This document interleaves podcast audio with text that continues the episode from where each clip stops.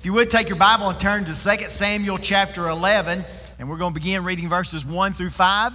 Or if you got the church app, you can either press the Bible there or go straight to the sermon and press the blue scriptures there, and they'll open up for you. 2 Samuel chapter 11, verses 1 through 5. And again, we'll be looking at uh, a good bit of that chapter 11, but I want us to just start out in verses 1 through 5 as we've been on this series about too great a temptation. Joyce and I have uh, six grandchildren. And uh, of those six grandchildren, most of them like to go on what we call trail adventures.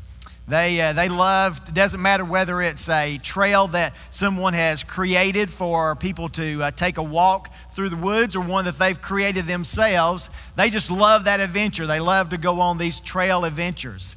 And uh, when we go on those trail adventures, I usually try to remind them of R&R.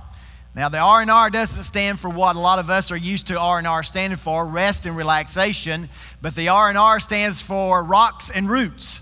Because when we go on these trail adventures, and uh, there's usually some loose rocks or there's some roots above the ground, and so inevitably, if we don't warn them about it and they don't watch for it, they'll end up slipping on a rock or tripping on a root, which ends up one of them falling and getting hurt and crying, and it turns the great adventure into a sad adventure. So we try to remind them of the rocks and the roots so that they don't fall and they don't get hurt, and so they can continue to enjoy the pleasure and not have the pain. Well, temptations in life are kind of like that same way. The trail that temptations lead us on are always full of things that are designed to trip us up and to cause us to fall and to end up in pain. That's the way that the devil uses temptations to trip us up and to get us fall and to fall us into, or get us to fall into sin. And you know, these temptation trails, you know, matter of fact, even this uh, title this message, Temptations Trail, when the Lord spoke to me about uh, that message and that title, and He began to show me some things in the scripture that I had not fully seen before, my first thought was, I don't really like that title, Temptations Trail. It doesn't sound catchy enough, it doesn't grab you. I think I'll change it to something else like Guard Your Heart or something like that. But the Lord reminded me not to mess with His stuff, so we're staying with Temptations Trail. And He reminded me that the reason that He wanted me to call it Temptations Trail is because that there may be some people in here today that you're traveling down the trail of some temptations. You have been warned about the rocks and the roots that are going to cause you to slip and fall into sin and mess your life up. And you'll go from a point of being in pleasure to being a point in pain. You see, temptation's trail usually starts out with something that seems somewhat of an innocent pleasure and ends up with something of an enormous pain. And we want to avoid, avoid that. So let's, let's read 2 Samuel 11, 1 through 5, and we'll read this out of the NIV translation this morning. But let's read that together and then find out something that one man found out the hard way, and that's a man named David who was king of Israel. And here's what it says in 2 Samuel chapter 11 in verses 1 through 5. It says, In the spring, at the time when kings go off to war, David sent Joab, and Joab was the commander of his army. He sent Joab with the king's men and the whole Israelite army. And they destroyed the Ammonites and besieged Rabbah. But David remained in Jerusalem. You'll notice in that scripture, verse 1, there's kind of a double emphasis. When other kings were going off to war, David stayed there and sent them. And then after it says that they destroyed the Ammonites and besieged Rabbah, then the Bible tells us David still remained in Jerusalem. Now, verse 2 says, One evening David got up from his bed and he walked around on the roof of the palace. And from the roof he saw a woman bathing. And the woman was very beautiful. And David sent someone to find out about her. And the man said, Isn't this Bathsheba, the daughter of Eliam and the wife of Uriah the Hittite? And then David sent messengers to get her, and she came to him, and he slept with her. And she had purified herself from her uncleanness. And then the Bible says, And then she went back home. And in verse 5 it says, The woman conceived and sent word to David, saying, I am pregnant. I want to kind of pause there for a moment as we look at these scriptures because those words, I am pregnant, when David hears that, king of Israel, a man that has been kind of identified even in the scriptures as a man after God's own heart, a man that the people praise for his, not only his uh, ability to militarily have great victories, but a man who has been one who has sang the praises out openly and wrote songs about God. And so he has not only an image of a great king who everyone admires, but this man after God's own heart that can write songs that capture the hearts of people to sing praises to God. And now he hears the words from a sin that he's committed that he has got a woman that's not his wife pregnant, and this woman belongs to another man. And it wasn't something that David wasn't aware of as far as her belonging to another man, because the Bible tells us that when he wanted to find out about her, that they told her, Isn't this Bathsheba, the daughter of Eliam, and the wife of Uriah the Hittite? And Uriah happened to be part of David's army. And so he was a man that was very committed to David and his leadership. And so when David hears these words that she says sent back saying, I am pregnant, his trail of temptation has gone from this moment of pleasure to the magnitude of a problem that he's got to take care of. And you know, that's the way that the devil usually does, is he leads us down that way. And so, as I look at these scriptures, I said that the Lord began to reveal to me some things about temptation's trail, the trail that the devil leads us down, temptation to get us to fall into sin. Some things that I had not fully seen before when I looked at these scriptures, because you see, when you begin this trail of temptation, here's how it usually goes. And if you got your app, you'll see this. The first thing is it goes this way you end up being somewhere you shouldn't be. When you're going down temptation's trail, you end up being somewhere you should not be. Now, I've been on different adventures and different trails, and uh, I can remember one time that I was riding some trails on a motorcycle, and it was on a trail that I had not been on before. And we were having a good time. It was me and Joyce's dad, and we were jumping some hills and doing different things. And I had been to this one place that I had not been to before, and I could see that some people had, had jumped this hill on their motorcycles. And so I jumped that hill, and as I cleared that hill, I saw there was another little bit of a hill, and I thought, you know, there's that little moment you kind of hesitate. You think, should I go for it? Maybe I shouldn't. I don't know where this leads. Ah, it looks like there's tire tracks. I'm going for it. So I gunned it again and hit that second trail or hit that second hill. And when I hit that second hill and I was airborne, while I was in the air, I heard a car horn go. And I'm thinking while I'm in the air, I'm supposed to be on a trail in the woods. And there's not supposed to be cars out here. And I look while I'm in the air and I see there's pavement and there's a road, and I look to my left, and there comes that car that I just heard the horn. And immediately in that moment, even back at my hesitation, I'm thinking, I'm fixing to be a, a hood ornament. And so it doesn't do much good, but in the air, I put my brakes on. Don't do much good in the air, but I'm hoping it'll do some good if I hit before I hit the car. And by God's grace, He set me down on the ground just before I hit the pavement, and I saw the car go. Whew, my next thought was, what kind of idiot is that? He never even hit his brakes or nothing. then I'm thinking, wait a minute, I was the one that was the idiot, jumping a trail that I had, or a hill that I didn't know anything about. And by God's grace, I didn't become a hood ornament that day. But I was somewhere I shouldn't be, jumping something I should not have jumped. And I looked at these scriptures, and the Bible tells us in those first couple of verses that the Bible tells that David was at the palace when the Bible says that kings were at war. And it says that when his men went out with the leadership of Joab and they got the victory, David stayed at Jerusalem. The Bible's kind of giving us a picture that he was at a place he shouldn't have been at. He should have been somewhere else at that time. And temptation's trail usually starts that way with you being somewhere you should not have been somewhere you shouldn't be. And you know, the devil loves to get us in places where we shouldn't be, doesn't he? He loves to get us in a trap that will lead us into a temptation that will lead us into sin. And so, temptation's trail, what God's trying to reveal to us today is that when we look at this, don't end up being places you shouldn't be at because you'll end up in a temptation that will end up leading you into a sin. Being somewhere we shouldn't be is not only being at a place we shouldn't be at, which David was, Even though there's nothing wrong with being at the palace, but the Bible says that the kings were out to war and he would have normally been where his men were. But it also reminds us that we're with people we shouldn't be with. David took a glimpse from the rooftop in the evening and looked out and he saw Bathsheba, and at that moment he had a desire for her. And the devil took that desire and he began to get David connected with Bathsheba.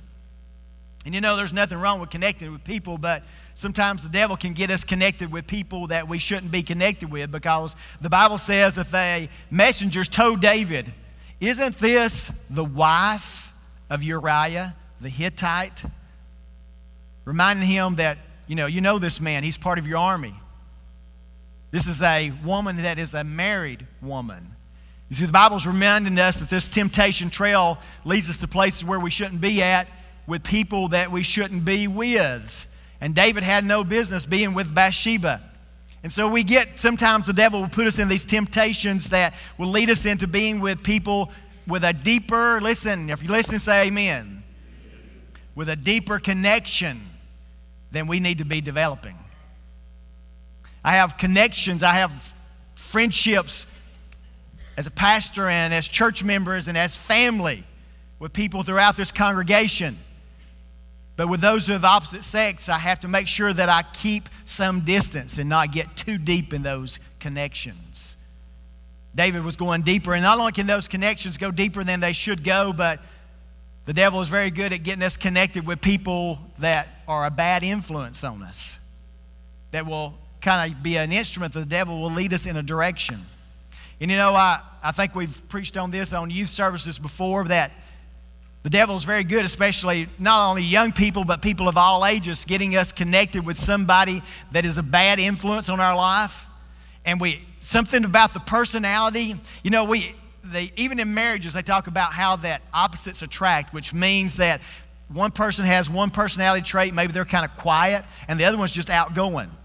And they're attracted to one another because the person that's quiet really would like to kind of feel like they're part of the crowd, but they're too bashful and too awkward to get into it. And so the other person doesn't have a problem with that, so they, they're attracted to that because that'll get them kind of in with the crowds of other people. The opposite kind of attract. And sometimes it is in a bad way that that happens when we kind of would like to be part of what we think is the in crowd or the people who are doing things or the people who are popular. And we get connected with people that start influencing us in a wrong direction. The Bible's telling us that temptation's trail begins with you being somewhere you shouldn't be, a place you shouldn't be at, and with people that you shouldn't be with. And that's the devil's number one stop on the trail of temptation. He's got a lot of different stops along the way, places to grab us. Some of you may be familiar how trails have little different stops along the way. If you've been on some trails and maybe it's a, a place that has a, a big history behind it, of maybe things of the past that have occurred in that area. And so you come to one and there'll be a little plaque there and you stop and you read that plaque, plaque and you find out a little bit about what happened to that area or you maybe go to another one and then you read another little plaque and it tells you a little bit about that. Has all these different stops. Sometimes there's things that you can do, even exercise wise, they're like that. Uh, I remember over at College, I don't know if they still have it, they used to have kind of a little exercise trail, and you stop at one place and you do some chin ups, and you stop at another place, do some push ups. These little stops. Well, the devil takes us along the temptation trail, and the first stop he wants to take you at is a place that you shouldn't be at, with people you shouldn't be with. Are you starting to get where God's trying to reveal to us? Temptation's trail. The second thing that we see from these scriptures is you doing things you shouldn't be doing. You see, once the devil gets us somewhere we shouldn't be at, with somebody we shouldn't be with, then he gets us doing things we shouldn't be doing. If you look at these scriptures in that verses 2 through 4, it reminds us that David was looking at something he shouldn't be looking at. It says that he was from the rooftop, he was looking down and he saw Bathsheba bathing. He saw a woman that at that very moment he should have, and that's at that moment that the devil takes his eyes and captures his heart, which leads to him lusting. But the devil used his eyes to begin to set this trap of putting him into sin. And so David is looking at something he shouldn't be looking at. It's the very first warning signal that you're headed down the wrong part of the trail that's going to lead you to disaster in your life. And that is when you're looking at something you shouldn't be looking at. And the world has lots of opportunities, doesn't it? Lots of opportunities for us to be looking at things we shouldn't be looking at, whether it's pornography on the uh, internet or whether it's some magazine or something that somebody has Snapchatted to us. I mean, it's just like, wow. If we were to go back 20 years and we talk to some people that uh, are not alive today and say, well, here's the things that's happening in the areas of temptation with pornography on the internet. What? What's the internet? You know, what's, uh, and uh, Snapchatting. Snap what? Snapchatting. Is that where people say smart aleck remarks to each other? Snapchatting? So all these things are made available to us to have those moments of looking at things that we shouldn't be looking at, which leads to participating in something we shouldn't be involved in, something we shouldn't be doing. You see, the Bible tells us that David's messengers told him about this, and yet David had them to go get Bathsheba and bring him to her, or him, her to him. And the Bible tells us that he slept with her, he lay with her. Different translations basically it's letting us know that he had a sexual relationship with Bathsheba. And you know, when you look at this, when, as you're reading through the scripture, we don't know if all the details are there, but seems to be somewhat of a spontaneous action, doesn't it? Cowboy says, yeah. And if Cowboy says, yeah, we know that's, that's the way it is, right? Some of y'all laughing too hard. It appears to be somewhat of a spontaneous action. David seemed to have taken action without thinking about the thoughts behind it, right? That's usually where we get in trouble, those spontaneous actions, in it?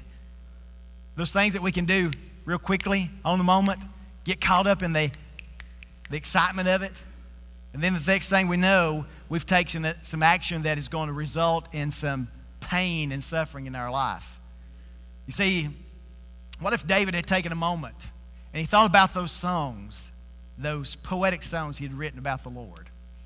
What if he had taken a moment and maybe just pulled out the scriptures and read what the Bible had to say? What if he had taken a moment and thought, okay, if I do this, here's what could happen? Is, is there anybody in here that's, that your mindset is that you always think the worst could happen? Anybody like that? Few people?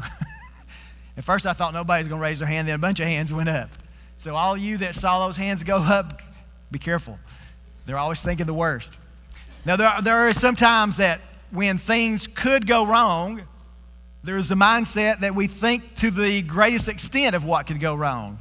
What if David had at least just thought about what the consequences could have been to his actions that he would take at that moment? Could things have turned out greatly different? I think so. So, Temptation's Trail, the second stop is you doing something you shouldn't be doing. The third stop that the temptation trail has for us is you trying to hide something you shouldn't have gotten involved in. You see, once David finds out that she is pregnant, if we were to read on through the scriptures in verses 5 through 14, we'll see that the next thing he does is he decides he's got to hide what he should have never got involved in to start with. He's got to hide it. And so, if we were to read on together, we'd see that David's first step is okay, Uriah is part of my military. He's been away from his wife. And, and this seems like a very ingenious plan, wouldn't you say? Here's what it is. He says, I'm going to bring Uriah. He's been out in the military fighting, hadn't been with his wife. I'm going to bring him in, kind of see how things are going. Tell him, you know, hey, just take the night off from the war. He'll go be with his wife. They'll have a sexual relationship. When the baby's born, everybody will assume it's when he came home to be with his wife. Ingenious plan. But what he didn't realize is that Uriah is so committed and doesn't want to be outside of what everybody else is having to do that he doesn't go even and see his wife. David finds out, and so he thinks, all right, I got to step this up. You know, that's the way that temptation's trail goes. You got to step it up a little more. And so David thinks, all right, here's what I'll do. I'll bring him back in. I'll talk to him. I'll offer him some wine. I'll get him drunk when he's drunk, he won't be able to reason all this out. He'll go and see his wife and everything will be okay. He even gets him drunk with wine and he still doesn't go. He keeps trying to hide the situation that he's gotten involved in, but hiding it doesn't work. And so David finally comes to a point that he decides, I've got to eliminate the problem. And so David, plan B, I'll hide it by saying that he's been with his wife and it's his child. So I'll put him in the heat of the battle and he won't be able to survive. And then I'll take her as my wife and nobody will ever know anything different. Plan B worked. But the Bible tells us that Uriah died. A man lost his life. His wife is in mourning, Bathsheba, because she's lost her husband. Matter of fact, her whole life is just crashing in on her. All because David is trying to hide something that he shouldn't have got involved with to start with. But you know what? That's the way it goes. That's temptation's trail. You're starting to see it. You're at some place that you shouldn't be, with people you shouldn't be with, doing something you shouldn't be doing, and then trying to hide what you shouldn't even have gotten involved in to start with. And so then we come to the fourth and final stop on temptation's trail, and that is the fourth stop is you affecting the lives of others as well as putting your life in a mess. You see, if we read the last of those verses, 15 through 27, and maybe even go on through the next few chapters, we'll see that he damaged the lives of innocent people. Uriah had done nothing wrong. He had been faithful to David and faithful to Israel and faithful to the army, and yet he lost his life. Bathsheba was just trying to go out and take a bath during the dark hours. Now her whole life is devastated. The Bible even goes on to tell us that the baby, once it's born, ends up dying. It's just one devastation after the other. And it's all because David did something that affected the life of others as well as his. Matter of fact, if we were to go on and read other chapters, that we'll see that, that David's whole family just becomes a mess. There becomes the thing of rape in his family. There becomes a, a son that turns against him and tries to take the kingdom away. It's just one mess after the other. And we can look at that and just say, well, that's probably just how his lifestyle would have been. But yet, as I study the Bible, I see that it all began with one man going down temptation's trail and committing a sin that led to a life that was just messed up. Now, did God still love David? He sure did. And did David continue to try to be a man after God's heart? He did. But there was consequences that came with it. Could David have asked God to forgive him and God forgiven him? Yes. But there are some things that the consequences just follow the actions. Everybody understands that, right? There is just consequences that follow the actions. And we could probably take the next few hours of this day and say, all right, anybody got a testimony that could confirm that? And probably a few folks would be thinking, oh man, have I got a testimony, but I don't know what. And then somebody would come up and they would share theirs, and then somebody else would come up and share theirs. And the next thing you know, we'd be here for a few hours with one testimony after another. The thing is, I believe that God wants to do in some hearts and lives today is He doesn't want you to be another statistic to that reality. I believe that you can go down temptation's trail and you can make some mistakes and be carrying the consequences, and God can forgive you, and He can take your life and put it on a better path, and He will do that. Even though there are consequences that come, He'll put you on a better path. But I think most every testimony would say this don't go down the same trail that I went. Don't go down the same trail that I went. You know, when you look back at this, what was the first thing that I said about Temptation's Trail? Usually it starts out with something that seems somewhat of an innocent pleasure, but it ends up as something of an enormous problem. And David's life is an example of that. So, won't you just take some advice from, even though we're not going to take the next few hours and hear testimonies, won't you just take some advice from some other people and don't go down that same trail? Stop in your tracks, stop the temptation's trail, and get your path on the right direction. Lord, we come to you today, and God, we ask you, Lord, to be with us in a special way as we come to this point of this invitation. And Lord, there's probably, as I was preaching through this message, there was probably some people in this service that were thinking, I know of somebody that's going down temptation's trail. And they're fixing to end up in a mess if something doesn't change. So I want to just, as the musicians are coming, right now, if you know of somebody that's headed down, and I want you to listen very carefully, if you know of somebody that's headed down temptation's trail and the end looks like it's going to be painful and be a problem, why don't you just go ahead and step out of your pew and come nailed down at the altar right now?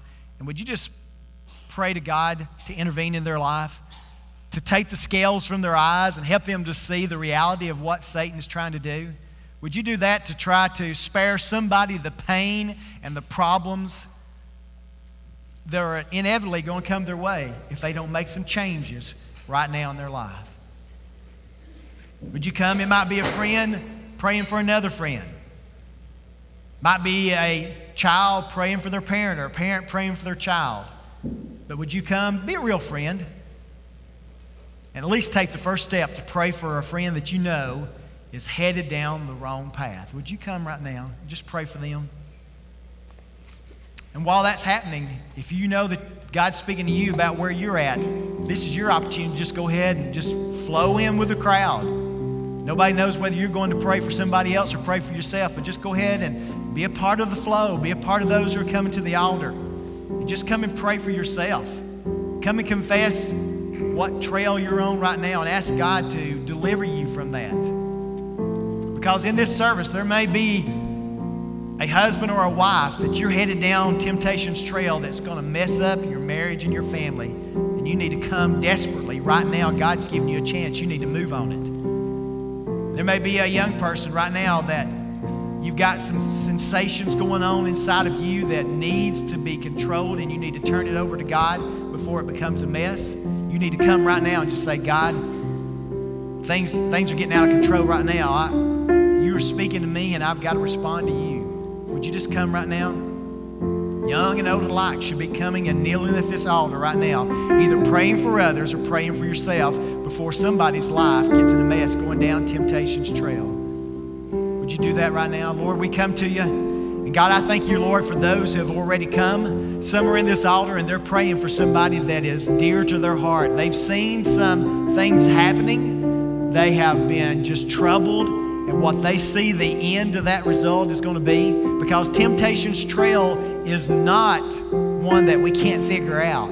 It is pretty obvious. So, God, I pray that you'd hear their prayers and, God, that you'd intervene based on their plea to you, to others in their life. And, Lord, there may be some that are in this altar right now. It may be a husband, it may be a wife, it may be a, a teenager, it might be somebody that's just visiting. I don't know, but, Lord, there may be somebody that's here right now that they're praying for themselves. And God, I pray, Lord, that you'd hear their prayer and give them strength to get the victory in their life before the temptation trail leads to devastation in their own personal life.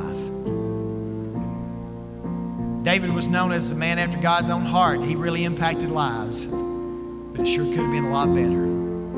Lord, have your will. In your name we pray. Amen.